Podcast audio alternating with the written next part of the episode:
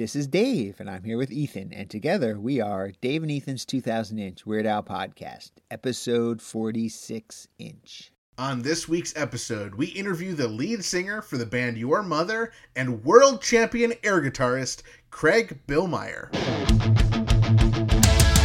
It's Dave and Ethan's 2000 inch Weird Al podcast. It's a podcast about Weird Al. It's and Ethan's 2000 inch Weird Al podcast. Seriously, the whole podcast is about Weird It's Al. And Ethan's 2000 inch Weird Al podcast. You don't have to listen, but we're glad you are. Dave and Ethan's 2000 inch Weird Al podcast. Last week, we aired the finale of our Weird Al album cover art top five list, and Dave, I only received a handful of death threats this time.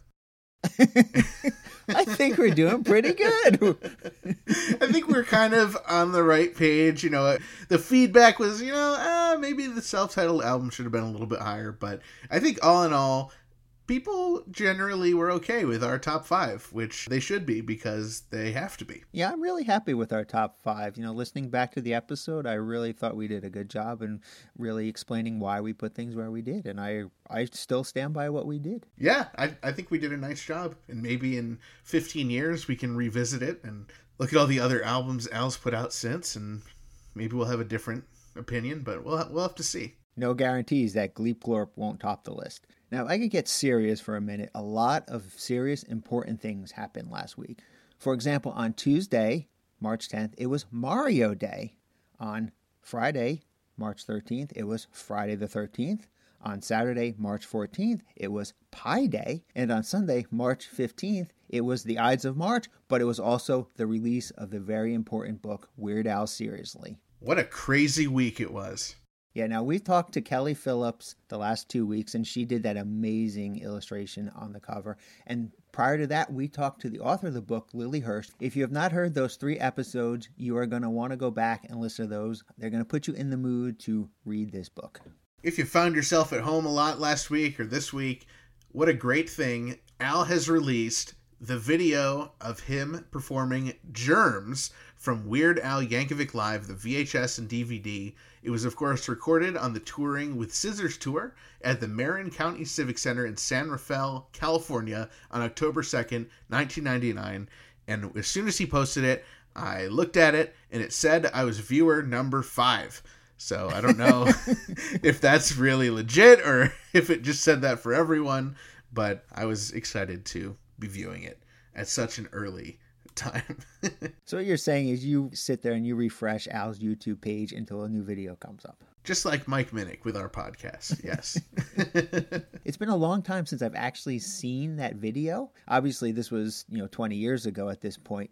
But one thing I noticed, you know, just how young everyone in the band looked. I actually made a comment to you. I think that, you know, how about how Jim Kimo West looks like a very young Jim Kimo West. Uh, that was, of course, a reference to when we were mishearing Al saying our very own Jim Kimo West. We thought he was saying a very young Jim Kimo West on acoustic guitar for the intro for You Don't Love Me Anymore on the Strings Attached tour.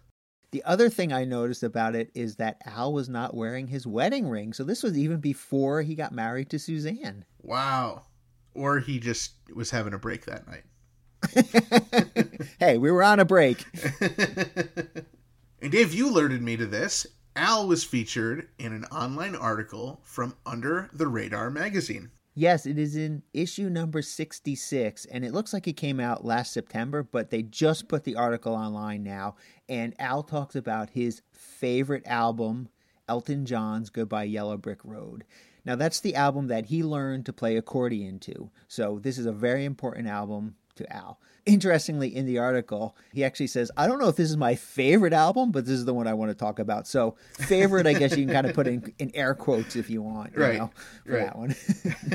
I feel like a lot of people going into the article wouldn't expect Al to say Elton John. Yeah, I mean, you think about it. Amazingly, Al has not done an Elton John parody. That's true.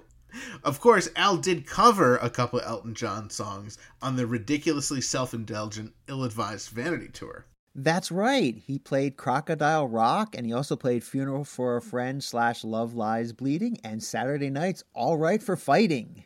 And he's never even used an Elton John song in a polka before. It does say in the article that he almost did Ode to a Superhero to the song Rocket Man. I would love to hear a demo version of him doing Ode to a Superhero to Rocket Man. That sounds really cool. That does sound really cool. I'd like to see what kind of changes he would have to make to the lyrics to make that work with Rocket Man, but I could see it totally working. that would be so great. All right, so Dave, speaking of favorite albums, you know, obviously we'll take Al out of the equation. What's your favorite non Weird Al album? oh, that's easy. It's Individual Life Insurance's Greatest Hits by the Rockin' Actuaries. Is that a real album? Dave and Ethan's 2000 Inch Weird Al podcast is brought to you in part by the Don Ferlazzo Allstate Agency in Clifton Park, New York. If you drive like crazy or are about to buy you a condo, Don Ferlazzo and his team can help you with crazy good auto, home, and renter's insurance. Plus, the Ferlazzo Agency can protect all of your favorite stuff, like your copies of the Midnight Star fanzine. You may think your insurance is good enough for now, but don't wait one more minute. Find the Ferlazzo Allstate on Facebook, Twitter, or Instagram, or give them a call 518 278 3543 for a free quote today. The Ferlazzo Agency. We sell insurance, and that's all.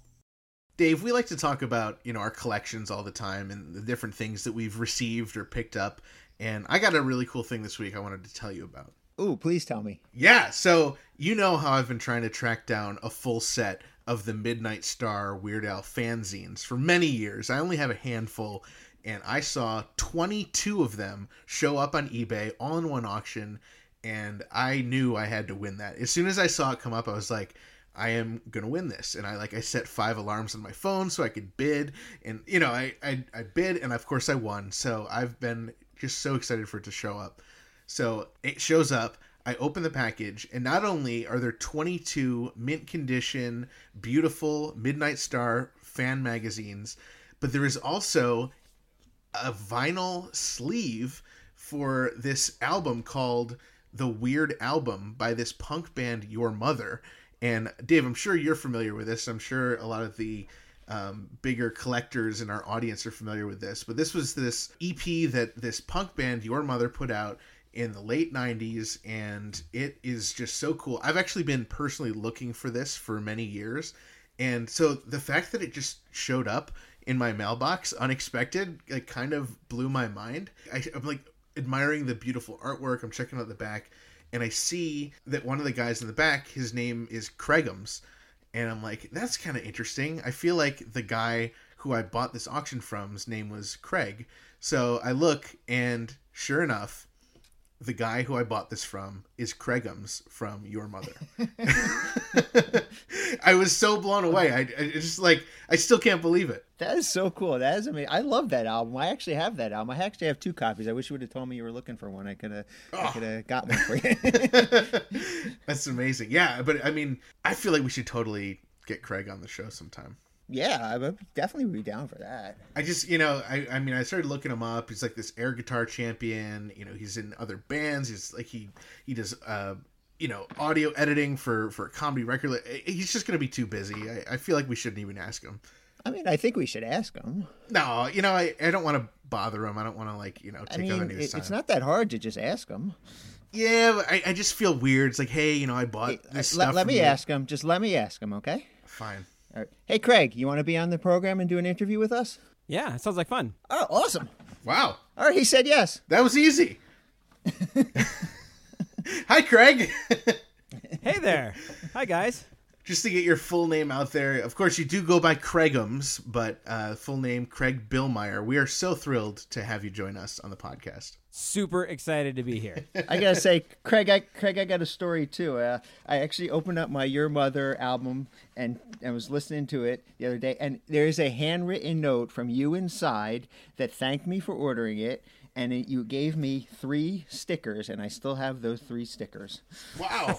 They, they didn't melt to the vinyl over the years. No, it's, it's it says one is Your Mother, and one is I'm not sure what it is. It's some kind of logo, and the other one says jogging is not a crime. So Yeah, don't I you take forget that it. to heart. That's amazing. Once again, uh, 25 years later, thank you for buying that. Well, it sounds like you bought two of them, Dave. I did. I bought two of them. Did you buy two at once, or did you buy them separately? And did I put a note in the second one as well? You know what? I only have. that's an excellent question. I bought them both at the same time. I know that. I think there's only a note in one of them. I'll have to track it on my other one and find out. Wouldn't that be awesome if I wrote the exact same note on the other record, knowing both of them were still going in the same sleeve? right. So, okay, when did this come out? When did the Weird album come out from your mother? Well, uh, would you like a backstory? Uh, absolutely. All right. Uh, and here we go. There was, I believe the zine was called Ben is Dead. It was kind of a 90s zine in the 90s culture parlance. And uh, in it, there was a weird, they were interviewing Weird Al, and he, they were in like some restaurant in Hollywood. And it was these two women who uh, were editors of the zine, and they were talking to him just very conversationally. And they were asking him, of all these tribute comps that were coming out, which one would he most want to be on? And his retort was something along the lines of, "When's someone going to make a tribute record for me?" uh, possibly in that voice. Right. And it, we had already been doing covers of a couple of Weird Al songs, and immediately we all collectively are like, "Well, that's us." Uh, you know, in the uh, words of Phineas and Ferb, "I know what we're going to do today." and so we uh, kind of went uh figured out i think six songs total we might have kind of loosely played maybe you know 10 or something but we narrowed it down to six specific songs and in very true punk band fashion we booked some time in the studio and recorded like 45 songs over three days awesome. uh, of which six of them were Weird Al covers. So uh, they did not come out nearly as uh, fantastic as our ambitions would have liked. Um, but we were able to have some star musicians come on and play. Uh, we had tuba on one of the songs. So, I mean, by all accounts, it was definitely enough of a success. But um, I think it, it could have been better had we time. But then, had we time, we might not have pursued something so stupid. I mean, you're, you're saying that it didn't live up to your expectations, and I got to listen to it for the first time because you were very kindly included a CD of it for me, and I gotta say, I love this album. And if you thought it could have been better, I can't even imagine. And I would love to hear that one because my mind's already blown. Well, that's awesome. Thank you for receiving our album. Here are some stickers. I, I did not get any stickers. I did get some beautiful Midnight Stars. But let's just go over the songs in the album. So there's Happy Birthday, Let Me Be Your Hog, Dare to Be Stupid, Fun Zone, I'll Be Mellow When I'm Dead, and Everything You Know Is Wrong. Now, what was the you know reasoning behind these songs? Well, a couple of them, uh, like "I'll Be Mellow When I'm Dead," is such a it's such an anthem for when you're feeling like when I think of Weird Al and I think of that spirit of just total irreverence and just like just not caring about anything but having too much energy to keep that bottled up and you know you're just like running wild in the streets and with an accordion I guess and that's that song just like embodied it and then the other songs kind of had that same like Happy Birthday is also that sort Yeah. of like it's just kind of got a bouncy lack of a better term punky vibe that's also kind of irreverent and a little dark and and uh and then Fun Zone we used to open our own shows with Wow. before we realized that Weird Al was doing it. And um that totally sounds like a we inspired him to open his own show with his own song. Pretty sure that's not the case.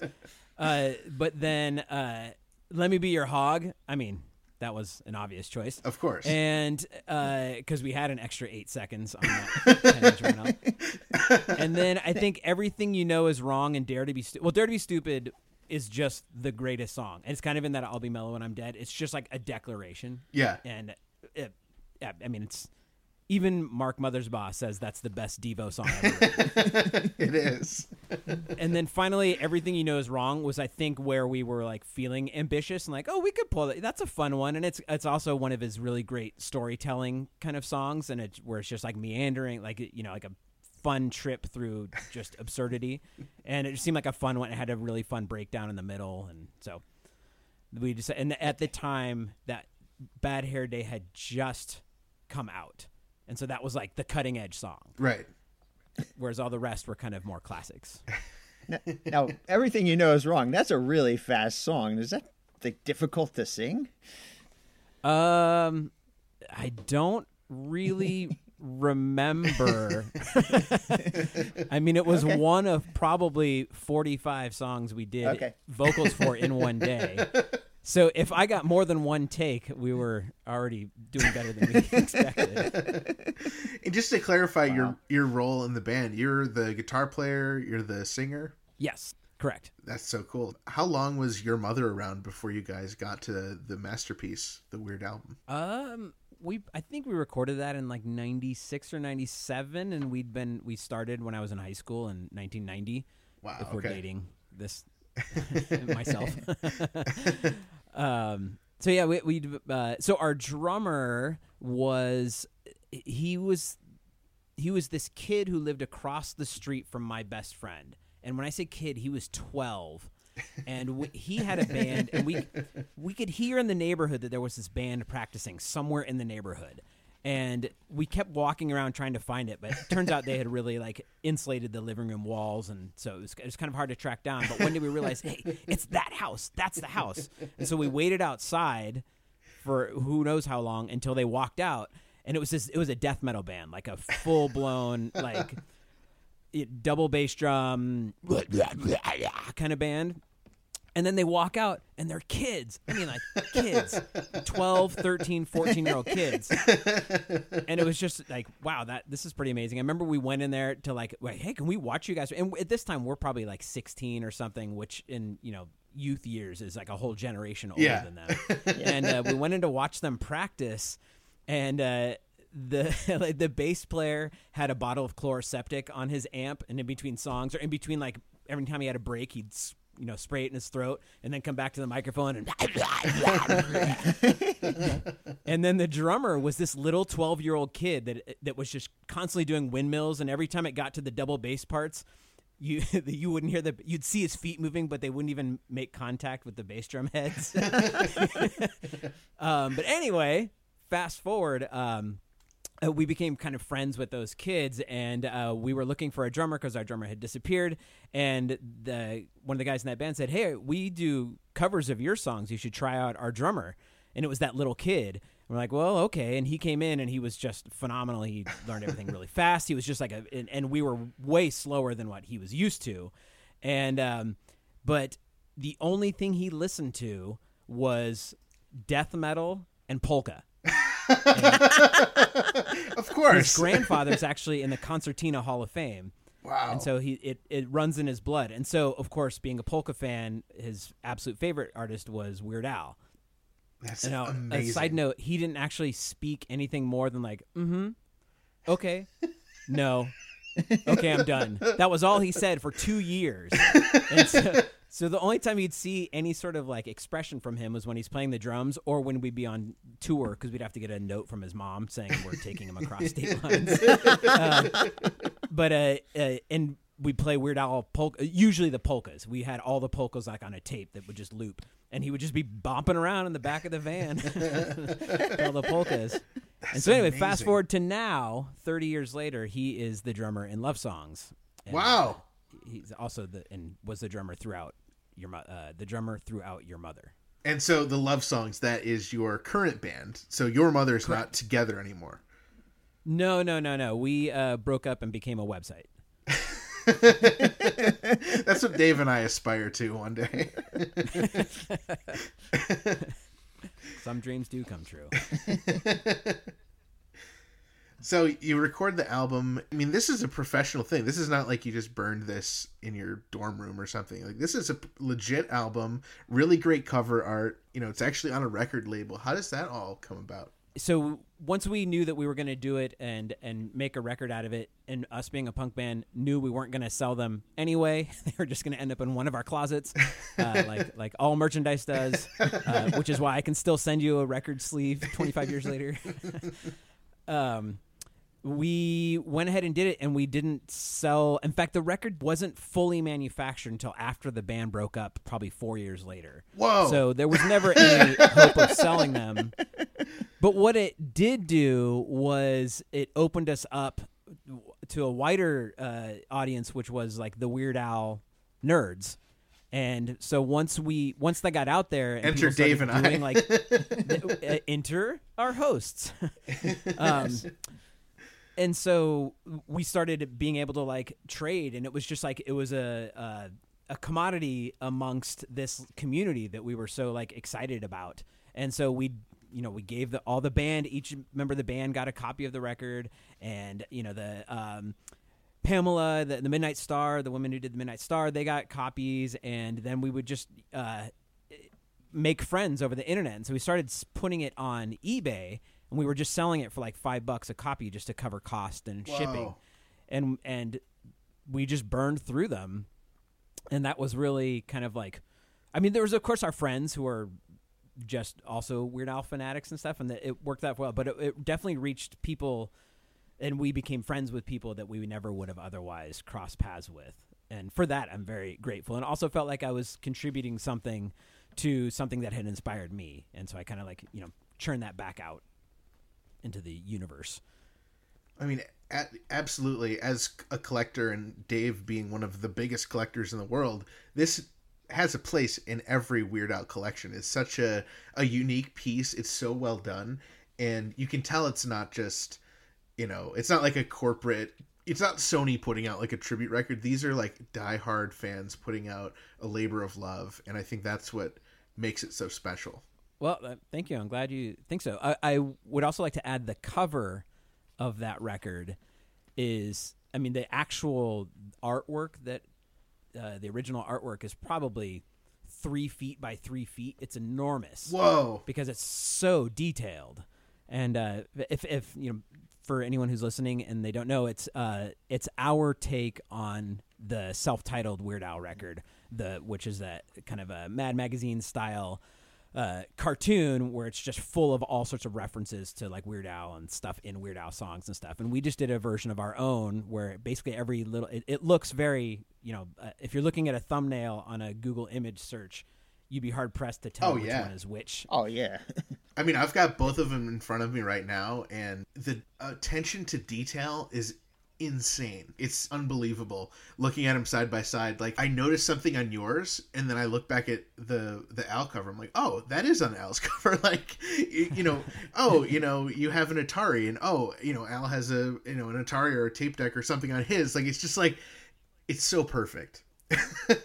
yeah, I, I, I totally agree, and it's easy for me to say that because I had nothing to do with the artwork, so I can, you know, pass those kudos Yeah. on to somebody else without, you know, making it feel like I'm a aggrandizing myself. But the guy who did that art was, just, I mean, he is also. If I if I sent you some of his driver's license pictures, he it, it was basically Weird Al through the ages in his photos. Um, and he eventually became a stand-up comic, and he does a lot of that. He, he's very much in that world. Like, Oh wow. He, he was on the trajectory from when he was very young, and he did that cover when he was probably sixteen or seventeen. Whoa. And uh, and if you look at the where it says your mother, inside the letters are a bunch of little faces, Yeah.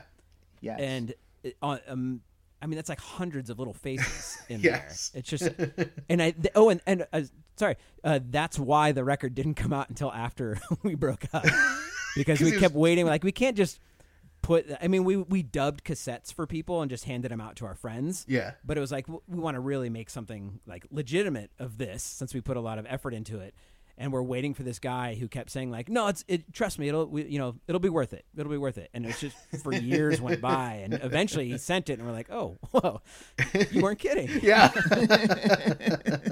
And so that of all the things, that's the thing that I'm most proud of with that record is that that artwork is is really phenomenal. Where is that three foot by three foot thing? Is that hanging in your den? I believe that artist, uh, his name is Alex Koll, K O L L. Uh, he, I think he has it rolled Okay. up in a tube Yeah. somewhere. He's Collecting here to, to quote unquote illustrate him. We went on a tour of the South Pacific, and when we, so again, being an underground punk band, when we would tour, we wouldn't get any of the visas, we wouldn't get any of the like, we wouldn't register any of our merchandise to pay taxes on, all that. We just like went in under the radar and Yeah. pretended like we're just a bunch of like backpacking Canadians. and so we went to uh, when we went down to uh, Australia and New Zealand.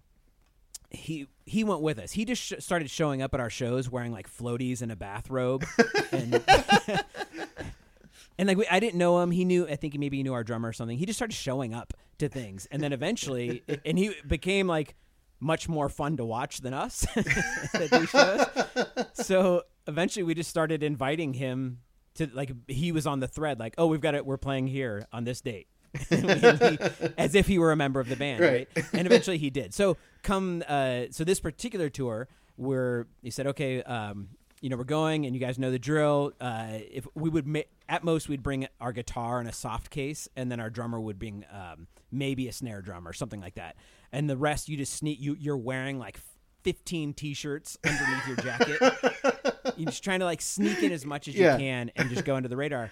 And he shows up, he's got three duffel bags uh, and w- uh, way too much stuff. As much stuff as all of us combined. And and it's like we can't put his stuff in a cab and send it home. We're already at the airport. It's like, all right, you know, we go through. We get to our destination. All of the three duffel bags are nothing but costumes. So he for whatever was a three week tour, he brought one pair of clothes to wear on the airplane and three big duffel bags full of costumes, which he wore the entire time. That's amazing. yeah. Uh, so he's very much worth checking. He became a, a competitive air guitarist as well, and he his original name was Shred Bagley Jr., but then he changed it to Awesome, and he is one of the most amazing performers in in a sea of worthy candidates of that title. Uh, so if you look for Awesome uh, air guitar. So you'll uh, you'll know when you see him. He's got Yeah. a huge curly afro. He's amazing. But he anyway, he's the guy that drew the cover, and he's a huge Weird Al nerd. Oh, it's End of story. amazing. I love I love that you're just surrounded by Weird Al nerds uh, throughout your life. It sounds like. Yeah, well, I mean, it's a uh, self fulfilling kind of Yes. thing, right? well, we definitely want to ask about the air guitar stuff, but I, I've got so many more questions before we get to that. How big was the run of these vinyls? I want to say we either one thousand or two thousand. Yeah, so really not that many are out there. I mean, that's a lot for, for a little punk band. Well, Uh, yeah. but it, it, in the in the scheme of things, uh, I guess it's. I mean, for as far as Weird Al stuff, it's probably a pretty small run. Yeah, I mean, for for me, who is who has you know been trying to track one of these down for under a few hundred dollars, it's it's it's a low number. I wanted to ask you also about you know some of the lyric changes in the songs, and did those come from just when you would perform them live, you'd kind of goof around, or what? You know, what were some of the ideas behind those? Oh yeah, see that one of them we changed. Did we change one from beer to root beer? Yes, yep, and happy and birthday. then yeah happy birthday uh, we also were huge pinball fanatics so i think we and we always went roller skating because it I, I don't know I, have, I have no excuse for that but uh, so i think we maybe interjected a couple and then i think another one was there was something that might have been marginally culturally insensitive um, arabs on the corner buying everything in sight Yeah. that comes to mind did i change that I, you know, I went through and I, I made note of a lot of things that you. oh yeah multinationals on every corner buying everything in sight Okay, yeah, I wasn't sure what you were saying there. Yeah, the fact that I just remember that is beyond me as well. Yeah, instead of the monkeys in the Pentagon, I think you said the Illuminati in the Pentagon. Oh yes. Uh-huh. Um, Good ear. you changed it Good to uh, a jock in the pit looking for a fight. Um, in um, I'll be mellow when I'm dead. You changed it to a John Tesh enhanced CD. there's some really Which was there's some really funny ones. Um, of course, uh, uh, of course, I'll be mellow when I'm dead. At some point, changes to heavy metal is not dead in the chorus. that's right. um, I forgot about that. in everything you know is wrong. Of course, you're not driving; you're riding your bike, and it comes out of your underoos. You're guessing Mr. T and Urkel. Uh, then, of course, my favorite, my all-time favorite. I mean, out of the six songs, uh, three of which have changes. My all-time favorite is, of course, instead of Jamie Farr, you say Jon Bermuda Schwartz. Uh, which is just, Yes. I love that so much. Oh yes, I, we were so entrenched. that was just all we did. There was a about a year. So Brad, the guy, the drummer, the little boy drummer, little drummer boy, Uh, he, s- again, in the 90s, he realized that if he started a zine of his own, he could get free CDs and concert tickets from, you know, labels. Yeah. And so he would, um, he made it a zine, and it was, I mean, it was absolutely uh, content free. there was nothing of any value. It was just like it was just to fill pages so he could put something in a sleeve and mail it to a record label. And uh, so he did that, and a surprising number of uh, labels wrote back and said, "Sure, you want to interview this band?" Because it was like the '90s, where oh, there was this big dip back into the underground, and so they must not have even cracked the zine and just went and Right. signed him on as being one of their like you know street team press people and so he just started so if he was like uh on for 15 different labels he would make a new issue of a zine and he'd make 15 copies to show that he did the work and uh, and basically we just wanted free concert tickets and free CDs. Um, however, there were a few times where we really uh, like tried to use it for uh, something that we were like genuinely uh, wanted access to, and one of those was Weird Al. And somehow that he got on uh, Weird Al or Jay Levey's uh, radar, and uh, he became kind of pen pals with Bermuda. Them Wow. both being drummers, Yeah. and um, and also big fans of Al, and so there were that kind of kept escalating till eventually we just followed Weird Al around for like a year, like he was the Grateful Dead. Oh, Anytime wow. he was, uh, you know, somewhere close, we I'm close being like, you know, within a day's drive, we would Wow. uh, we would go see him, and so we kind of got to be on semi recognizable terms with uh, with the band at least. Um, and yeah, we had a, that. We just it was all out all the time.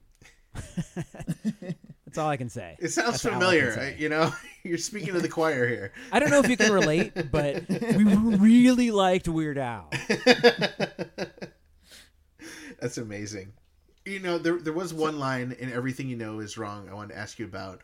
Um, instead of Golden Grahams, you say Tofuti, and just the Mr. Show fan in me is wondering, is that a Mr. Show reference? It's it's part Mr. Show and part uh, we were all either vegetarian or vegan Amazing. At that time. So Thank you. Thank you for the confirmation. I feel like I'm giving some a, a legal deposition of some sort. Uh, Your Honor, I was not expecting these questions. Uh, I hesitate to answer them. I want to talk a little bit more about some of the songs on this album, and I want to actually ask you: Was there ever any thought to putting out a full version of "Let Me Be Your Hog"? No, but that is that is definitely dumb enough to consider, Uh, which is always reason enough to do anything. Uh, I we did contemplate making non quote unquote funny versions of Weird Al songs, just to like you know take make it full circle. But I don't think we ever thought of making "Let Me Be Your Hog" a, full like radio length song. what would it? I don't know. I mean, I would really have to stop and think, like, well, why would I want to be a hog? what would the hog mean to that person? I'd really have to dig in there. You know, I'd have to carry a notebook around for a week to try and like, you know, wrap my head around why I want to be would want to be someone's hog and why that person might consider having me as a hog. this gives me just an incredible idea. I, I want to put together a concept album where 15 different bands write their own full length version of Let Me Be Your Hog. And that would just be the greatest thing in the world, I think. I'm starting four more bands so that I can be in five bands on Excellent. Yes. I, I feel like I need to start a band now. I want to be on this too. So a couple more things to point out, though, that this album, and I've, this is a brilliant idea, and I'm surprised no one's ever thought of it before on a Weird Al tribute album. Side A is actually Side Al, and Side B is Side Bermuda. Ta-da! so perfect. And in my copy, you also included this little handy flyer, and on the flyer it has original limited edition cover art, and it is a parody of the Weird Al Yankovic in 3D album. Is that real? Uh, is, is it in 2D? It says in 2D, yes. Yeah, yeah. I think that was uh before we had any art, and we wanted you know something to be. I remember we would go to the dollar bin at the record store, buy records just so we could use the sleeve, and then like wheat pasted the 2D cover Whoa. on the front. Well, that's something we're gonna have to track down, Ethan. Yes. Oh my God. Another thing on this flyer, it also includes a picture of a jacket with a giant Weird Al Yankovic in 3D, like back patch on it. Whose jacket is that? When I was 10, my dad took me to my first concert, which was Weird Al in San Francisco. And uh, shortly thereafter, a few weeks later, he also took me to my next concert, which was REM opening up for Ratt. Uh, this was 1984. but anyway, that uh, that shirt, uh, that was the sh- my concert shirt. And uh, I wore it so much that like everything rotted off except that front logo. Whoa. so I then uh, sewed it to the back of my leather jacket. That's so cool. so I, I got to ask you about your Weird Al collection. I mean, so looking at the the, the back of the cover, um, you are standing with no clothes on, covering yourself with Al records and uh, singles, and obviously you had uh, you know a, a- an amazing collection of um, Midnight Star fanzines. You know, were you a collector? Do you still have stuff? You know, what what sort of things did you collect? I'm I'm very curious. I think I just probably collected uh, anything. Kind of, sort of. You know, I, I, it seemed Weird i was just kind of like obscure enough that it was like fun to find things of his around. But then I think when I got Midnight Star, I remember them taking it so much farther and finding like every news clip that that he appeared in or every like write up like Weird Al's at the Waukesha County Fair this weekend, you know, like and they would put those clips of that in the in the zine.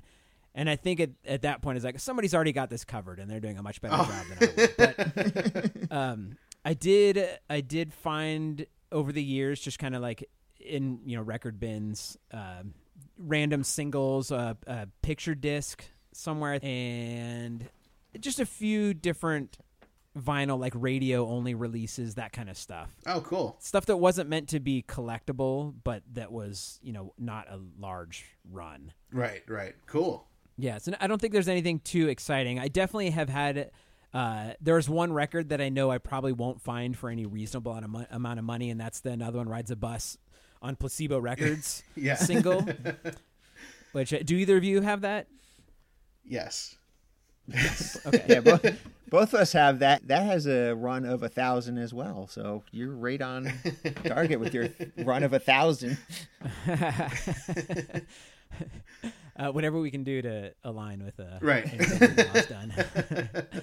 so yeah, that's kind of like a record. I'm I'm sh- pretty sure I won't find it. Uh, so it kind of, uh, you know, once you find that, or you w- once one finds the that Grail, then the hunt is over, and you kind of like you lose that enthusiasm. So I kind of know I probably won't find that. So it kind of keeps my eyes always open a little bit.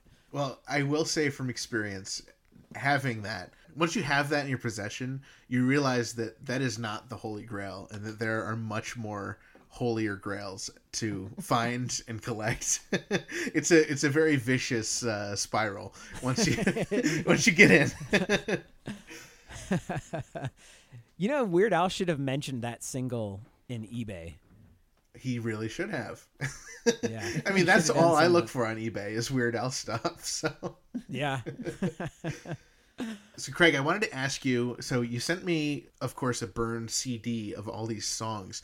Were they ever available, you know, digitally in in this form, or was it really just you had to have the record or you had to know you? Yeah, that that was the, the Okay. latter is the case. Um, I'm pretty sure they've been uploaded uh, to YouTube, and I think somebody for a while had a Bandcamp of that record. Oh yeah, Maybe it was one of you.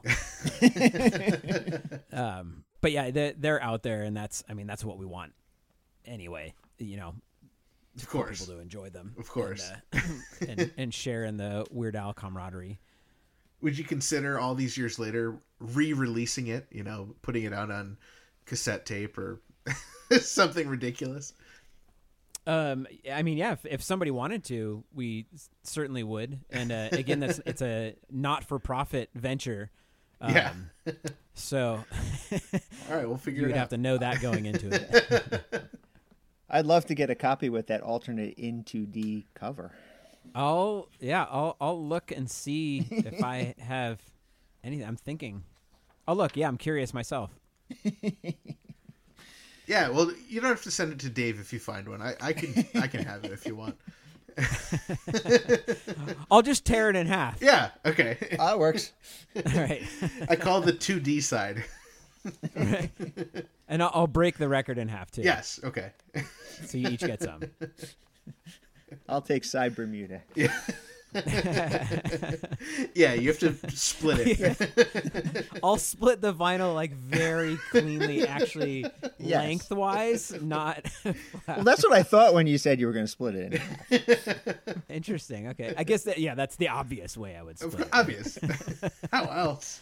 Uh, another thing I wanted to mention is this week is the first time I got to hear this album. I, you know, I, I don't like to listen on YouTube but bootleg stuff. I like to be a purist. I like to listen to an authentic way, you know, for rarities and this sort of thing. So I'm listening to it, and Happy Birthday starts, and there was honestly like 30 seconds where I'm like, did they use the vocals from Happy Birthday?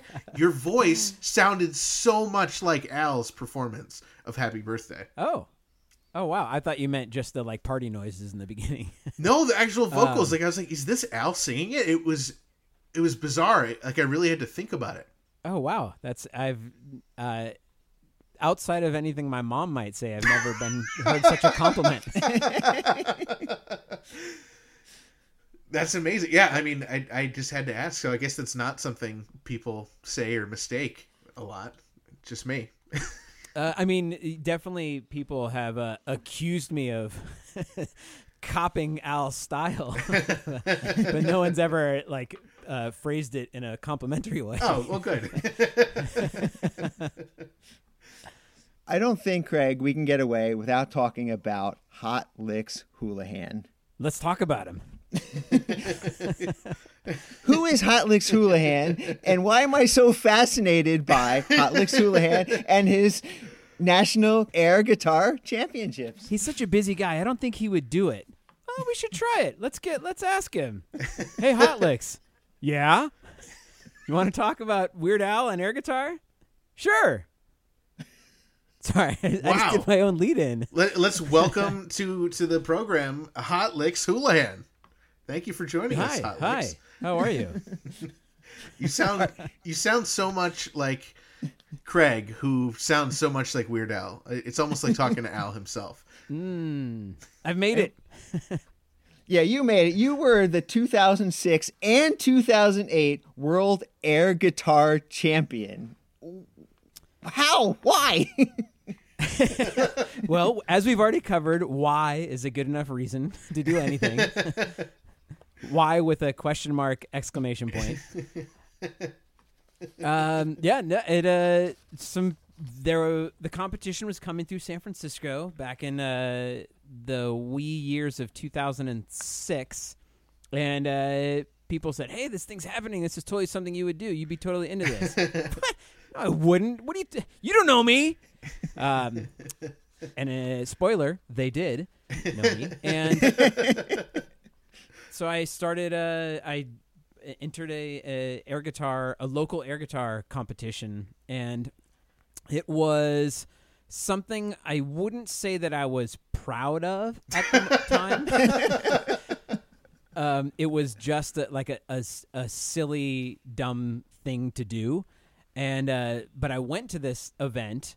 And I didn't even tell most of my friends. And in fact, my girlfriend lived right around the corner. And I was like, eh, you can come if you want, but otherwise, I'll be back later. Yeah. And uh, we got there, and uh, a lot of the other competitors were just kind of like in the same mental boat as I was, and it was actually kind of fun. And you got to you get a little bit of this creative spirit, and this also sort of like we're about to do something really dumb in front of a few people, and uh, which w- what we didn't realize was that the event had sold out uh, days earlier, and there was a line down the, the block and around the corner. Wow. Uh, so even if we had friends who wanted to come, none of them bought tickets because none of them thought that this might happen. So uh, we were faced with a sellout crowd and the kind of like mentality that that embodies, and um, and so we had nothing but ourselves to like use as support. And I really found a, a charge in that, and it was it was silly, it was absurd, it was fun, it was uh, a little scary and daunting, and ultimately everybody had a really good time. And how I mean, there was a lot of haters who weren't there, which is you know, basically like you know the internet at large. yeah. um, but like if you're there, you realize like this. Once you buy into the joke, and you're like, yeah, I paid money to be here, or yeah, I signed up and you know got off work early to be. Here. Once you, uh, you know, fess up to making the commitment to do it, it's super fun. It's super ridiculous. it, pretty much everybody's in on the joke, and those that aren't are weeded out pretty quickly. Um, and I was hooked, and I won that first competition. So they sent me. I leveled up, and I competed nationally, and I won that. And on the national stage was where you you'd compete against people who had won in their respective regions. Right. And so it, the I was in more of a cattle call type of uh, type of event where anybody who wanted to sign up and, and give it a shot could do it. But then once I got up to that national level where it was people who had actually won in those those markets, um, there was it was definitely another level of commitment and creativity and enthusiasm, and that was when I was really sold. And uh, I've been totally hooked ever since. Although I haven't been very active the last few years, but for like a good almost 10 years that was what i did in fact that was actually my main source of income Whoa. which is possibly the most ridiculous part of all of that Yeah. Wow. Okay, so you were the U.S. champ in 2006 and 2008, but in 2008 you were also the world champion.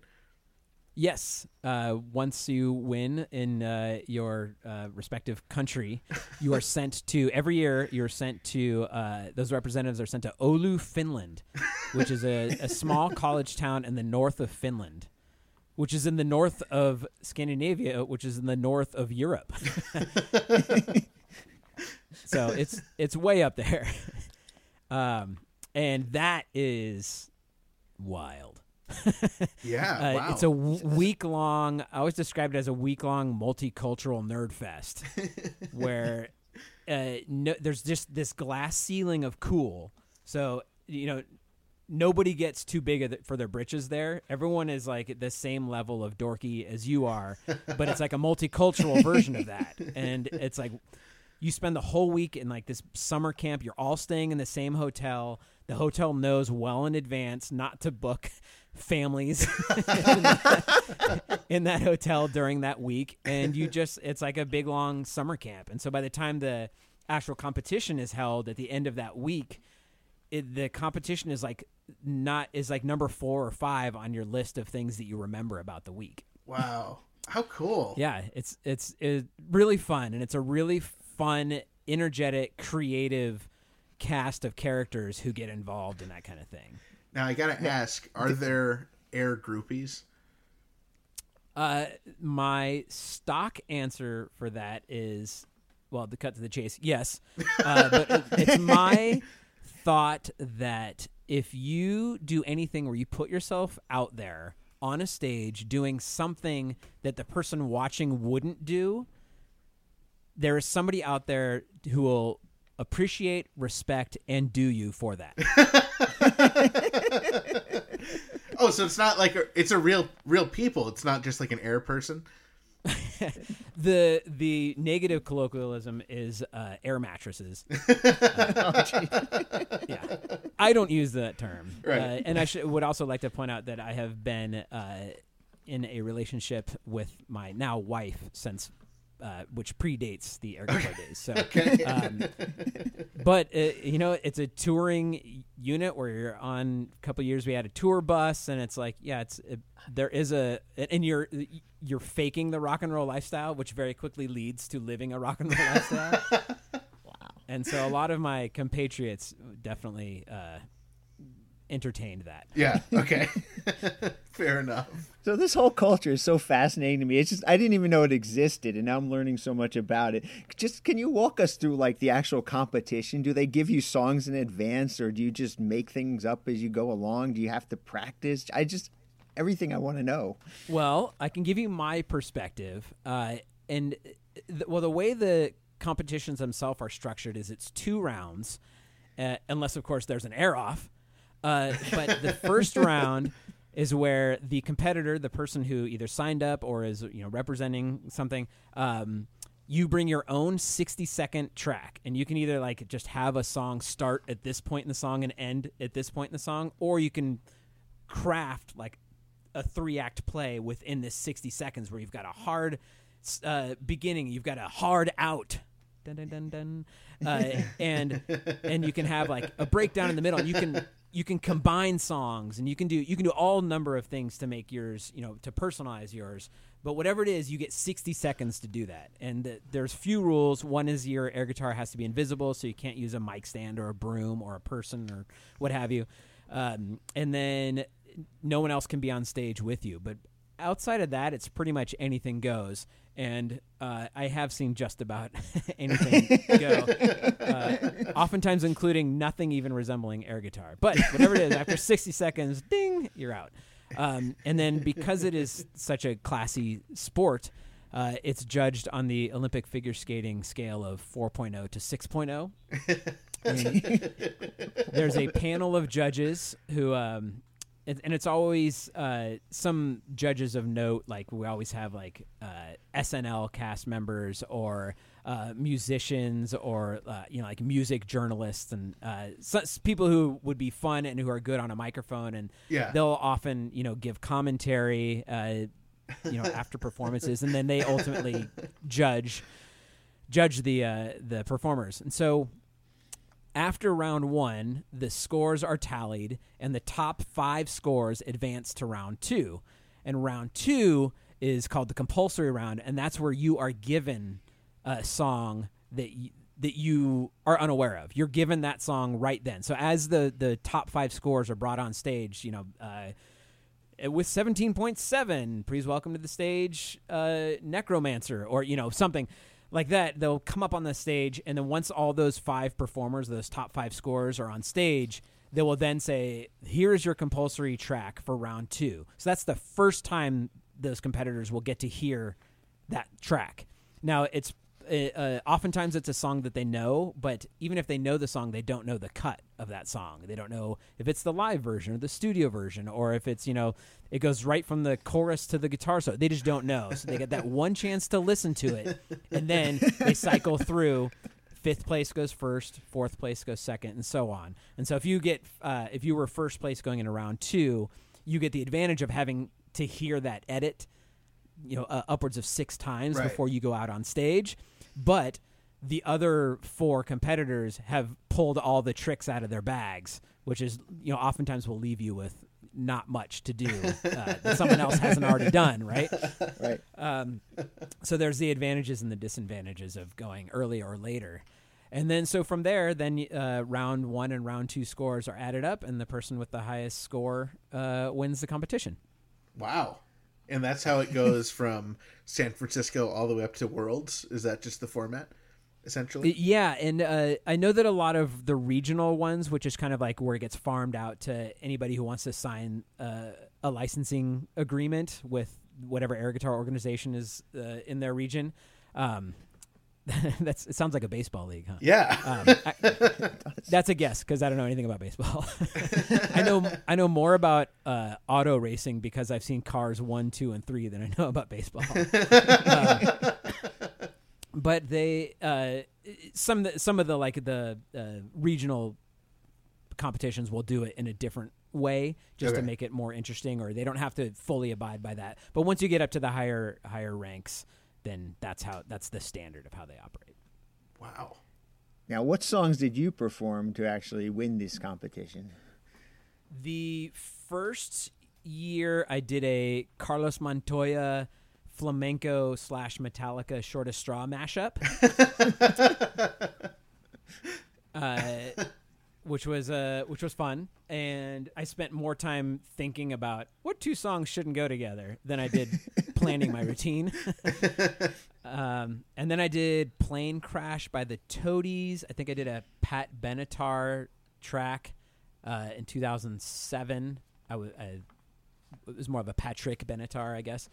And um, I've done I've done a lot over the years. There is one thing if if anybody's listening to this and they're on the internet, I would definitely if you don't know much about air guitar, even if you do, uh, you don't know this, I would encourage you to check out Windbreaker, which was a halftime show that I did. I being Hot Lixx Hulahan did with Awesome, aka Shred Bagley Jr., aka Alex Cole, the artist who drew the cover of the Weird album, and another gentleman named Cold Steel Renegade. We did a halftime show, and it's you're we weren't kind of uh, regulated by any sort of like competition rules. It was just halftime to kind of keep the show going. Okay. But it's called Windbreaker, Breaker of Wind, and I think if you YouTube searched Windbreaker air guitar, maybe San Francisco or Hot Lixx, L I X X, I think it will come up, and I think it would give you a good idea of what uh,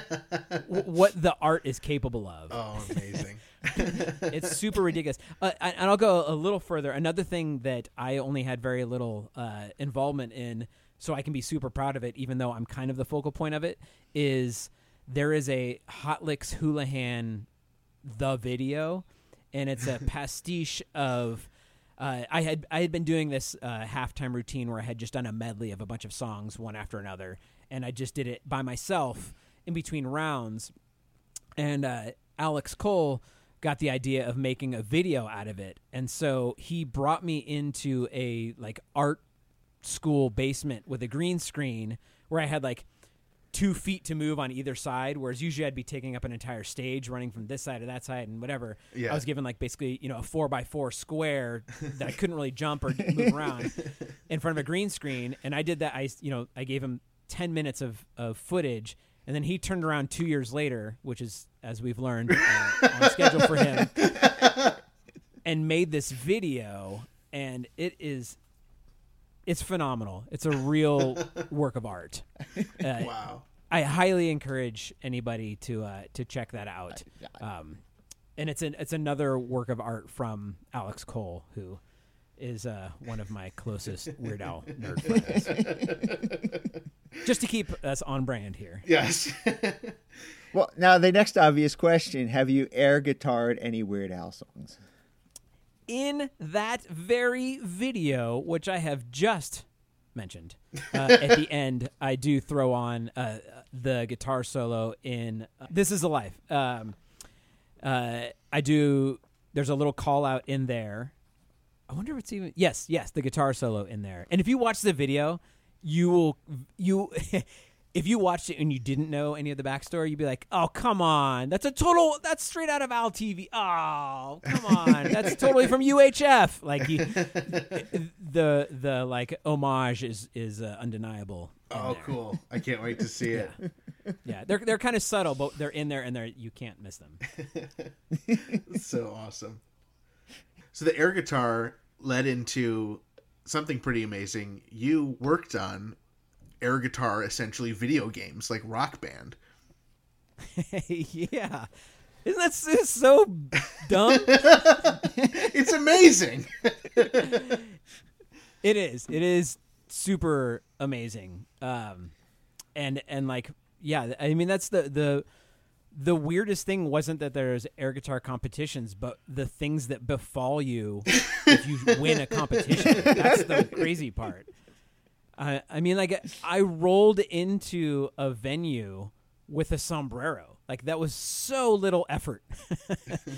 Uh, compared to like a you know a band that has to wheel in like a ton of gear and sound check and you know, you know, all this stuff and like and Hey, then I got rid of the sombrero right? because it was just too much.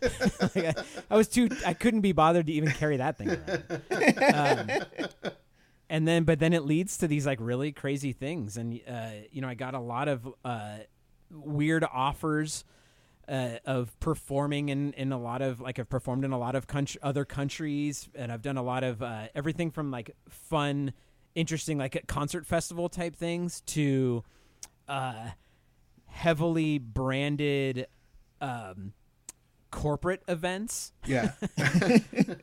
and uh, like I, I I went to China more than once, and it was one of those times where I left and I thought, with absolutely no sense of hyperbole, they have never seen anything like that before, and uh, and those were like it was very, it's very interesting some of the things that I've that it, air guitar has led to. Now I gotta ask. I, I guess I don't know how to quantify this. Like a devil's advocate point of view, you know, why does someone want to see someone pretend to play guitar when you can see someone play the guitar? uh, there's a very deep philosophical question. um, it is pretty. So, uh, I another one of those things. I I, I won that uh, that first competition and the San Francisco Chronicle, which is kind of like a pretty big paper. If you know, if you're traveling through Tokyo, that's one of the papers they have at the airport. Oh, like one US interesting. papers, like a big Right. paper Yeah. and they did a full page picture of me and and it was that i think it was at the time when there was a, a bombing in the london subway and i think what it is is that there is so little gravitas to air guitar and what it represents and what it the sense of like freedom and carelessness that it that it sort of like uh, brings to mind that in the heavy news cycle it's a super breath of fresh air Yeah. and i Yeah, i for think sure. people very much again like once you actually commit and go to this thing and you realize like this is just it is only fun that is all this is based on like there is there's no room for it having any sort of like pretension about it all and I, I think people really kind of tap into that once you buy into the joke like it's not funny anymore it's just a good time Yeah. Oh, that's cool. and so I think, but then like, but when you watch a band, so often you're like, oh, you're trying so hard. Trying so- this is so hard to watch. Um, and then one of my friends said that it was like a, it's really a distillation of what rock and roll is all about. It's the, it's the posturing, it's the rocking out, and it's the relatability of rock and roll being like a, a working man's uh, genre of entertainment. So we can all sort of relate to it, and we can relate to that, like you know, bumping our head to like if, you know if, if a song comes on and you start tapping your foot, that's that's only three steps before you get to air guitar, right? like you, you you hear the music, the the it possesses you, and you start like responding to it. So anybody who's danced knows uh, it can relate to that sort of thing. So when you, when you see people doing it in a much more like a grand, uh, ridiculous, bombastic fashion, then it becomes entertaining to watch somebody else do something that you can kind of relate to. Yeah. I think that that may be, I I think that might be a little easier to digest. Um, and sell yourself on than some band you don't know of or care about, or Right. you you heard their bass player voted for Trump or something. You know, like some reason you don't want anything to do with it. Yeah. You know, like there's so many of those things. Whereas air guitar is really pretty uh, light yeah. in that regard. I want to see. I want to see you do air guitar. That's you know. I want to go to a show, but I want you to be headlining it. I think. Uh, uh, my guitar playing before I started competing in air guitar was once described as it looks like he's just playing air guitar. Amazing. Well, I was going Which to I- ask you how, how how different is playing a real guitar versus playing air guitar? Well, uh, air guitar is a lot freer. However, if you were to watch me play guitar, you would realize that I don't much care for the. I'm not. I'm. I'm much more technically proficient with the air guitar than I am with the their, their guitar, or as the Rock Ness Monster calls it, the fake air guitar. I love it. Do you ever have to tune an air guitar? You could, but that's that's one of those uh, kind of tropes that you see early on Yeah. and then kind of everybody at home was like, "Oh, I'll tune it. "Oh, that'll be such a great idea," and then like by the third time someone's done that, Yeah. you realize, yeah, that's, that's a it's a little easy go to. It's a great start though because if you st- if you're already if you're thinking down that path, it will lead you to even greater things. I can't Now, wait are to there- just dive in and learn everything about air guitar now. I will be happy to send you some of my favorite links. yes. Oh, I'd love to see that. now, are there any like taboo songs like you know, oh, this guy's doing Freebird again, or anything to that? There degree. are, I mean, doing things like Van Halen eruption is a, a is cliche, Yeah. and really, if you're going to do eruption, chances are you're just going to try and have your fingers match what the what the music is doing, which is really only one third of what's what people want to see at an air guitar competition, and that's, I mean, there's the technical merit, which is how much what you're doing looks like the music that you're hearing. Then there's but there's also the stage presence, which is how much you're using or abusing your environment. Yeah. And then on top of all that is what a thing that they call airness, which is uh, best uh, described as being like pornography. You can't define it, but you know it when you see it.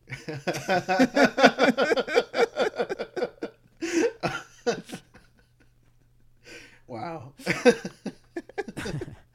Uh, so uh, you, you said you've kind of taken a bit of a break from air guitar. I mean, you know, even now, how involved are you in the community? Are you, you know, are you? Uh, are you, I, I assume you're a celebrity in the air guitar community. I, I mean, I wouldn't use that term, but I, I do think that I'm kind of an elder statesman, only because I was in it during a very uh, prolific era. There was a documentary, which is also highly recommended, called Air Guitar Nation, and uh, I competed the year that that was released, and so I ended up being kind of the poster boy for the the theatrical release. So I Oh. get like a Playboy bunny. I would get sent out in like a pink jeep to all of the screenings, you know, and uh, be part of the like Q and A and performance Yeah. aspect of that. And so, and I think th- over the next probably three years was where it really hit like a cultural high watermark. And not to say that it's not still going now, because it absolutely is. But I think around that era was when it was a it had reached a very high level of popularity, and uh, where you could, you know, we were always selling out venues and getting a lot of weird offers and sponsorship deals and all that kind of stuff. um, and so I think I was kind of lucky because I got a lot of FaceTime in that era. And so I think people probably, if I was recognized, it would be because of that. The the I had the benefit of being around during that time. Right. That makes sense. I would love to hear about your current project. You're currently in a band called The Love Songs. What can you tell us about that? It is in to keep uh, uh, in the theme here. It was what I started after the band Your Mother broke up, and so it was the twelve-year-old polka listening death metal drummer and I decided to um, kind of keep playing and call the band Love Songs so that I could keep uh, a long history of very ungoogleable band names. And uh, and so we and then also we thought like you know if we, and we were still like we played in the the underground punk community. And so we were we played with a lot of bands that were would never even use the word love in a song much less a song title much less a band name. And so we thought well if we just come out like that that you can't be disappointed. Like dude we we told you. You saw the flyer. You can't be disappointed or upset because you knew what was coming. But then uh, you know uh, outside of that or beyond that if they liked us it was kind of like oh they're they were pretty good. Which is which is pretty much all we could hope for. Wow. so you yeah guys we've been doing that for 20 years now and that's Wow. uh yeah yeah it's uh um you wouldn't guess it uh, based on uh our level of success but uh uh much like so many other things we've already talked about it is a, a labor of love and it's it's it's it's just a fun thing that we like to do um I'm trying to think where the Weird Al connections are. This band is more has more connections with Metallica. Um, not that they know that, but there's definitely been a, a running theme of Metallica, Metallica, Metallica, Metallica on every, every record. So that that that gives you a, a, a good point of reference. Is the band is made up of Weird Al aficionados who are also obsessed with Metallica. So, do you have a Metallica album of Metallica cover songs? a Metalbum. Uh, what do we? No, I don't think we went so far as to relate to them musically. yeah. Okay. Okay. more, more just every other aspect of them. of course. Have, so, has the, the love songs covered any Weird Al songs? Hmm. I think in the early days we might have done "State of Shock," Okay. which is uh, which Weird Al did polka style Right. in polkas on forty five, maybe polka party. Anyway, one of those. Uh, but outside, I don't think so. I don't think. So. I think this band instead of the reason, the real reason your mother wasn't so widely known is not because nobody cared. It was because uh, we infringed on so many copyrights over over the years that it would be near impossible to ever upload even a single song. Uh, because even in middles of songs, we would just drop a riff from another band because it seemed like, oh yeah, let's put a Slayer riff in here right after this jazz breakdown, and I think what uh and, and but that was all very uh that was your mother's kind of approach. And then I think with love songs instead of like actually taking a Slayer riff, we just played something more in that style. Okay. Um kind of like how Weird Al does style parodies. Right. Uh, maybe Okay. maybe it's some more similar akin to that. Uh, and so I think that's what this would be, which I guess is kind of an evolution of what the the younger, more uh, law unabiding your mother would have done. Right. now we're now we're grown ups. Oh, that's great. Well, I'm so excited to check out thelovesongs.com for information on that new band. And is there anywhere where you can learn information about your mother? Uh, I think yourmother.com still exists. In fact, I'm sure it does. I don't know what's on it or if anyone's maintained it. For many years, there was a live web feed of because uh, that was our thing is no longer a band, now just a website. And so you put a webcam on a an open uh, build your own PC tower, uh, which of course never changed because you know, a computer tower is not gonna maybe a light bleeped once or twice but um so i know that that was the big draw for a couple of years who knows where we're at now Although I do remember there we did a kind of like pre-onion but very onion adjacent. We had a like a news section where we would uh, post fake news about ourselves.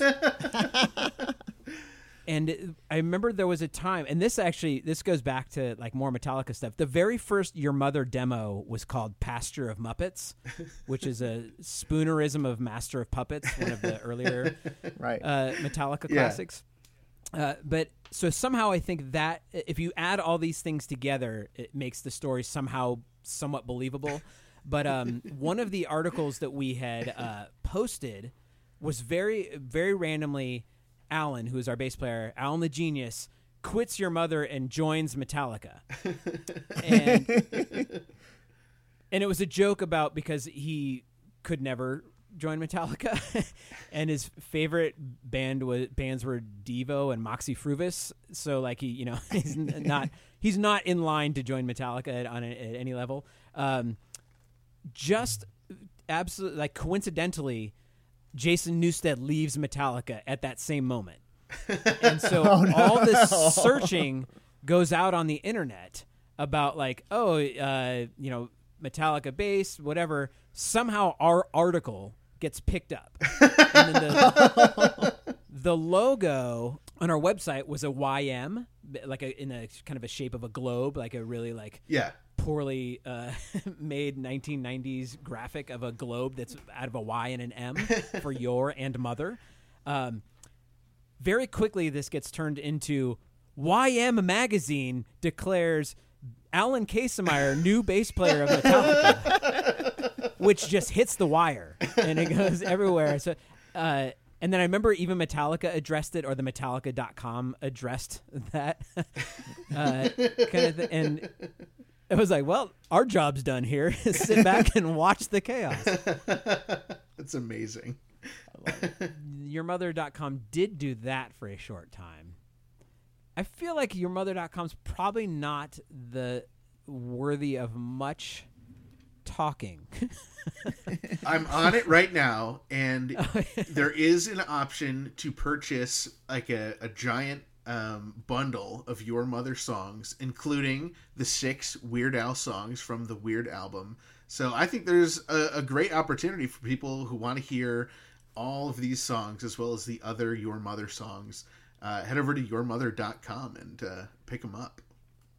That's absolutely true, and they are. Uh, if you if you are savvy enough, you can read the links, and there's actually a free download of those, and that's, Oh. that's a very good point. um, we discourage it if you do download the free version. There, it does come with a bonus track, which seems counterintuitive, but the bonus track is just us calling you a cheapskate To- That's i- in song. Right. wow. So amazing. I love all this stuff. Craig, this has been such a blast. Thank you so much. A for for collecting and preserving all those amazing copies of Midnight Star for my collection unknowingly. Uh, thank you for you know your love of Weird Al and, and all these amazing passion projects you've you've put out and, and brought to the world. But mainly, thank you so much for joining us on the podcast. This has been such a blast chatting with you. Oh man, this is. I, was so looking. I've been actually did that thing where I would respond to you, and I was like, no, there's too many exclamation points in this response. Scale it back, Craig. Come on, reel it in. Uh, very excited to like you know uh, dive into the deep end, mm. Uh, and uh, and just I didn't know what what we were going to talk about, but I knew it was going to be a lot of Weird Al, and so very excited about that. also, very I, I we just moved, and I've been cr- uh, lugging around so many boxes of things that I just I'm not getting the enjoyment out of it that these things deserve. And one of those things was that collection of Midnight Stars. So I'm super, super. This is like the best case scenario of what happened to those. Yes. So thank you. Yes. I'm so happy. Yeah. I will take such and good then care that record that that record was again like a little love letter to other Weird Al fans, and here it is, so many years later, still functioning as that. Yeah, absolutely. So, uh, um, thank you for you know uh, noticing it and reaching out to me. well, thank you for sending it to me. Thank you again. I've already followed at Hot Lixx on Twitter, and I'm ready to go check out the Windbreaker video as soon as this episode is over. Awesome, thanks guys. Thank you so much, Craig Billmeyer, aka Craigums, aka the Love Songs, aka Hot, Hot Lixx Lixx Hulahan. Thank you. I've been called so many worse things. It was so much fun to have him on, and I want to extend a huge thank you to Greg. Don't you mean Craig? No, I mean Greg. Who's Greg? Greg, the nice gentleman who held the door for me at Burrito Burrito this last week. This week's episode brought to you in part by vegan Mexican restaurant Burrito Burrito in Troy, New York, home of the two pound double wrapped in a quesadilla Burrito Burrito. Come on down to Burrito Burrito and Burrito Burrito your Burrito Burrito. Find them at burritosquare.com and at Burrito Squared on Instagram. And remember, not every burrito is a burrito burrito burrito, but every burrito burrito burrito can be burrito burritoed. Each and every week, we bring you amazing content like our interview with Craig, absolutely free. And we don't ask much from you in return. All we ask is that if you enjoy this podcast and you want us to keep making more quality weekly podcasts for your entertainment, please support us over at patreon.com slash 2000inch. You can support us there for as little as a dollar a month. And another way to support the podcast is by visiting and purchasing something from our official Dave and Ethan's 2000 inch Weird Al podcast shop. You can head over to shop.2000inch.com from everything from pillows to t shirts to tote bags. And hey, our friend Trevor even posted a great picture this week wearing an official Dave and Ethan's 2000 inch Weird Al podcast t shirt. I'm so jealous of that t shirt. Where can I get one? Well, Dave, you can get one by heading over to shop.2000inch.com. A huge thank you to all of our listeners, all of our subscribers, and everyone who follows us on Facebook, Twitter, and Instagram at 2000 Inch, and to all of those who have joined our Facebook group. And of course, a big thank you to all of our Patreon supporters over at patreon.com slash 2000 Inch. And an extra special, huge thank you to Greg for holding the door for me at Burrito Burrito. And of course, our amazing guest this week, Craig Billmeyer. Find us online at 2000inch.com and make sure to share our posts, tell your friends about the podcast, and leave us messages to play on the air by calling 347 Spatula. That hotline's open 27 hours a day. And this just in, we're now available on Pandora. Also, you can subscribe over on Apple Podcasts, Google Podcasts, Stitcher, Spotify, or the podcast app of your choice. Subscribe now to make sure you do not miss a single episode or any insightful conversations about your mother. From everyone at Dave and Ethan's 2000 Inch Weird Al podcast, we urge you to stay happy, healthy, safe, and to squeeze all the Charmin you can when Mr. Whipple's not around. And if you find yourself with a lot of free time this week, you can head over to 2000inch.com and listen to every single one of our back episodes there, including the bonus episodes. See you next week.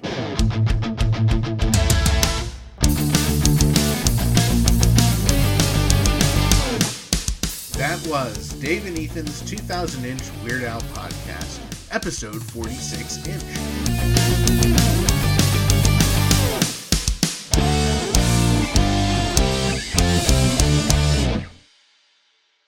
Ever since we set up this interview mere minutes ago, I know Dave has been wanting to ask you about a certain aspect of your career.